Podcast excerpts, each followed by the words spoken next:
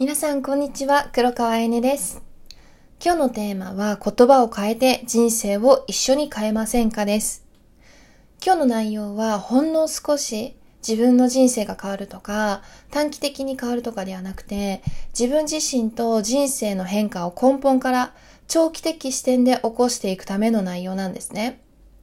で、この話を聞いて一瞬で変わっていく人もいれば時間がかかる方もいます。現実に反映されるまでの期間とか時間ってその方の概念とか価値観が関係してくるので変化にかかる時間は人それぞれです。なんですけど確実に自分と自分の人生を変えるための重要なことをシェアさせてください。これを聞くとね、私にもできるかなって思う方もいるかもしれないんですけど、私自身も本当に過去に私なんてできるのかなって悩んだり、こう自分を好きになれなかったり、あと自分を認められない時期がすごく長くあったんですね。その私でも変われた方法の一つなので、誰でも意識一つで変われます。例えば、よしやるぞって、私は〇〇になるんだって勢いよくやり始めたのに行動が続かないだとか、目の前に欲しいものがあるのに、あと一歩、あと一歩のところで、私があ手に入れていいのかなって思っちゃったり、たくさん行動して挑戦してきたにもかかわらず、冷静に現実を見た時に、現実が変わってなくて、あ、私変わってないんだって、変われない自分をすごく責めたり、自分の理想とする変化が全然起きなくて、周りと比べて焦って、私なんてとか、あの人だけって思ったり、皆さんそんな経験ってありませんか？私はこの経験を人生の中ですごく長い期間、本当に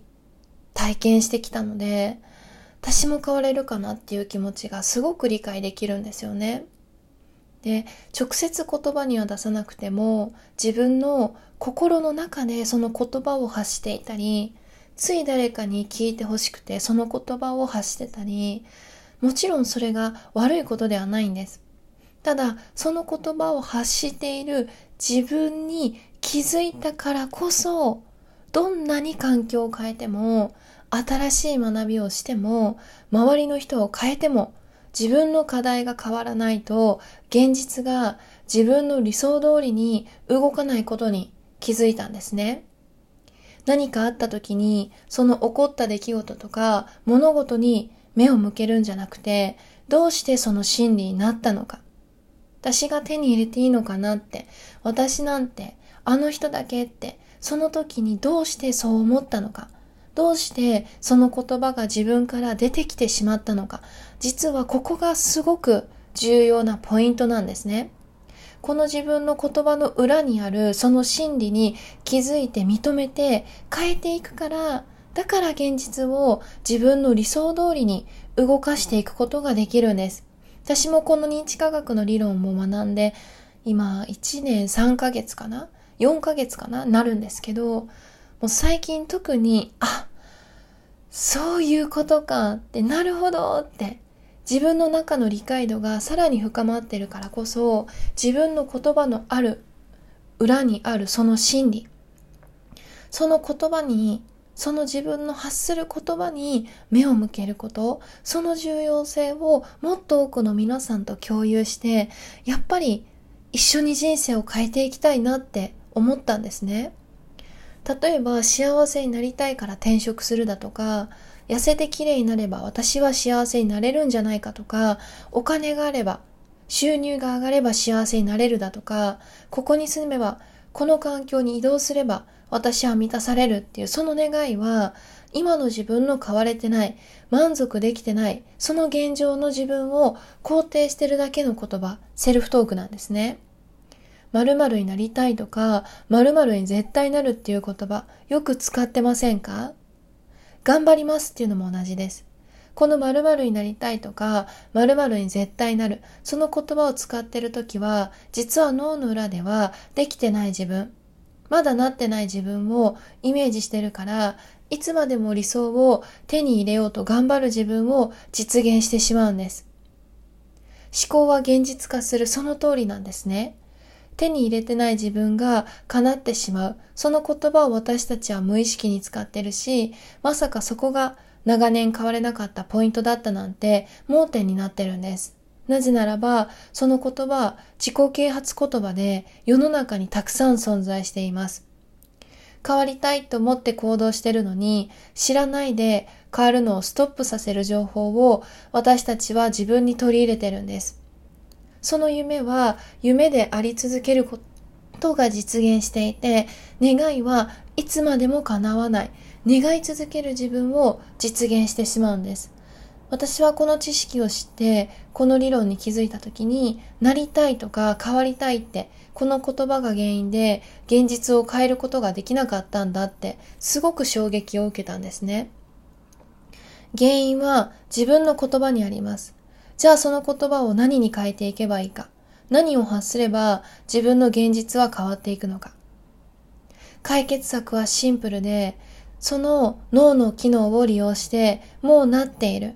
手に入れている。その未来の本来あるべき姿の自分を先に脳内でイメージしていくんです。もうなっている。手に入れてるって思えば思うほど今の自分の現状に違和感を感じるんですね。なんで手に入ってないんだろうって。その違和感とか不快感、ギャップが自分の中に生み出されていくんですけど、それが現状を突破する、新しいアクションを生み出すエネルギーになっていきます。例えば体重52キロの私が体重48キロを目指してダイエットを始めたとしますよね。その時にダイエットを頑張るとか、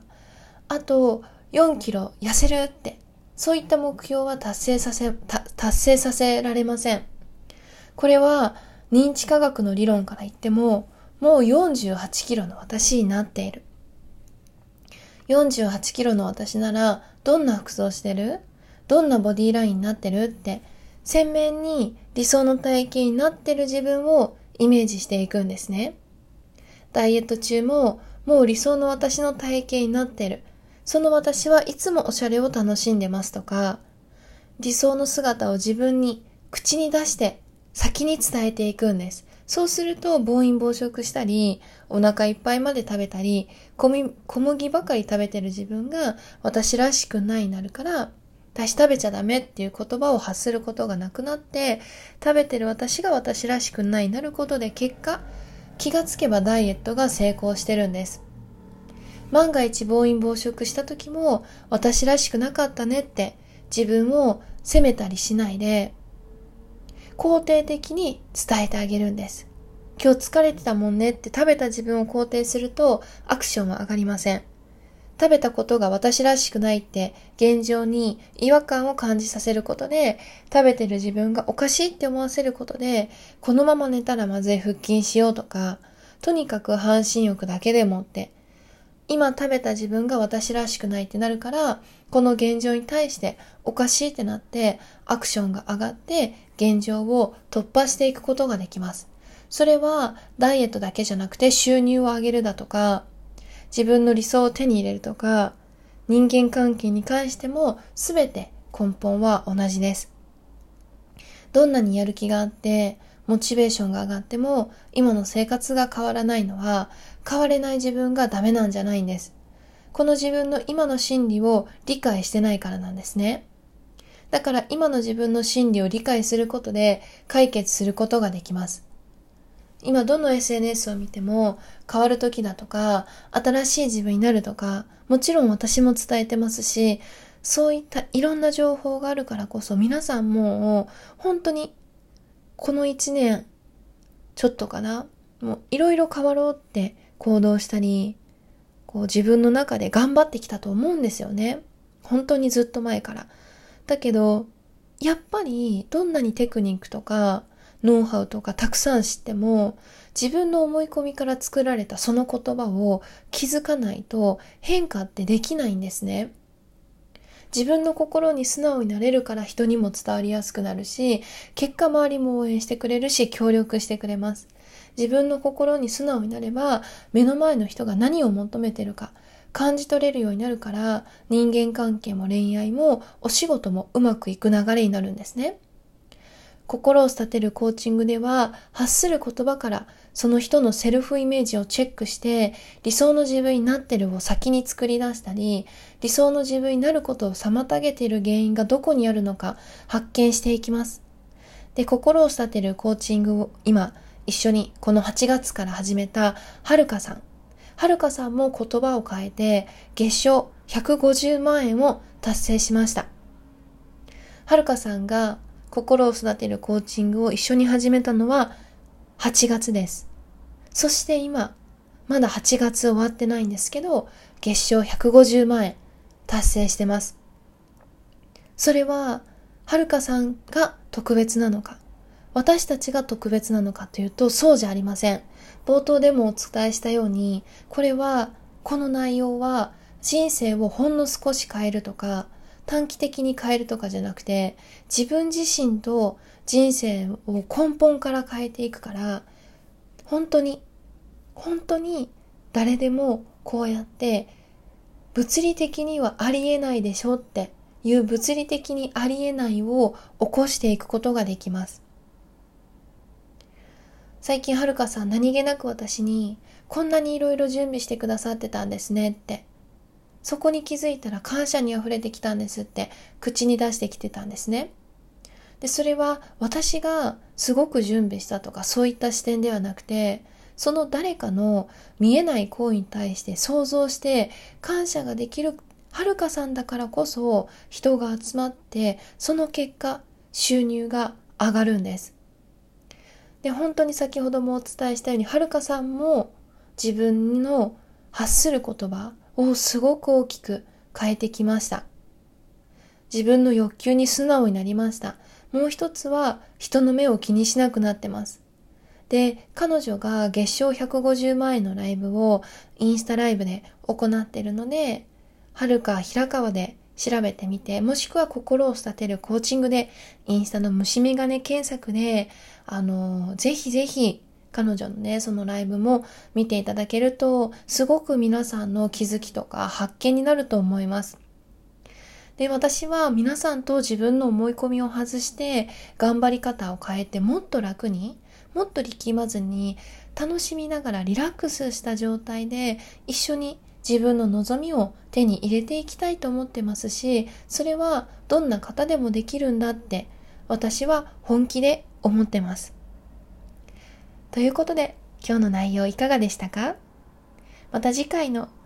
音声でお会いできるのを楽しみにしています。今日もいい日です。